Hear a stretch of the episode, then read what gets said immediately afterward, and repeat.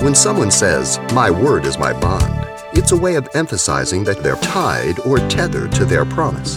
And coming up, Pastor Xavier Reese explains how the Word of God is a simple truth demonstrated over and over by a bond of love like no other. The believer is to be a person of the Word in order to know what God has promised. He promised to send the Messiah to Adam and Eve and he did not lie. Genesis 3:15 is a promise. He promised the Messiah would come through Abraham. Genesis 15. And he did. He promised the Messiah would come through the line of David. And he did. 2 Samuel 7, 12 through 16. He promised he would rise from the dead. And he did. All the Gospels recorded. At the end, Acts 2 23 24 reminds the crowd. It's the cornerstone of the gospel. He rose from the dead. Great promises. you see, the believer loves God in response to his love demonstrated at the cross.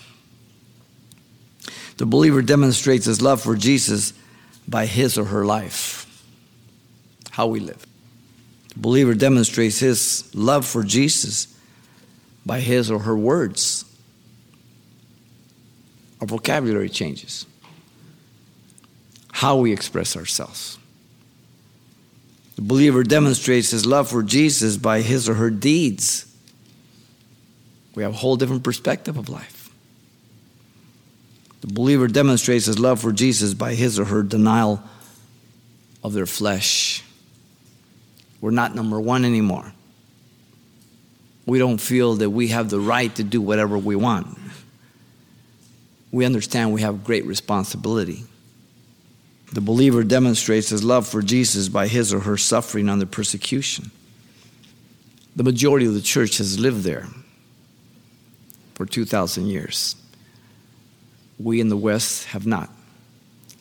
So all I know about suffering is what I read about in the scriptures and in history. The believer demonstrates his love for Jesus by his or her fighting the good warfare. We love him because he first loved us, 1 John 4 19 said. He initiated. My little children, let us not love in word or in tongue, but in deed and in truth, 1 John 3 18. So, what we do, we do and respond to the love of God by the love of God. His love is the only thing that will keep me on track.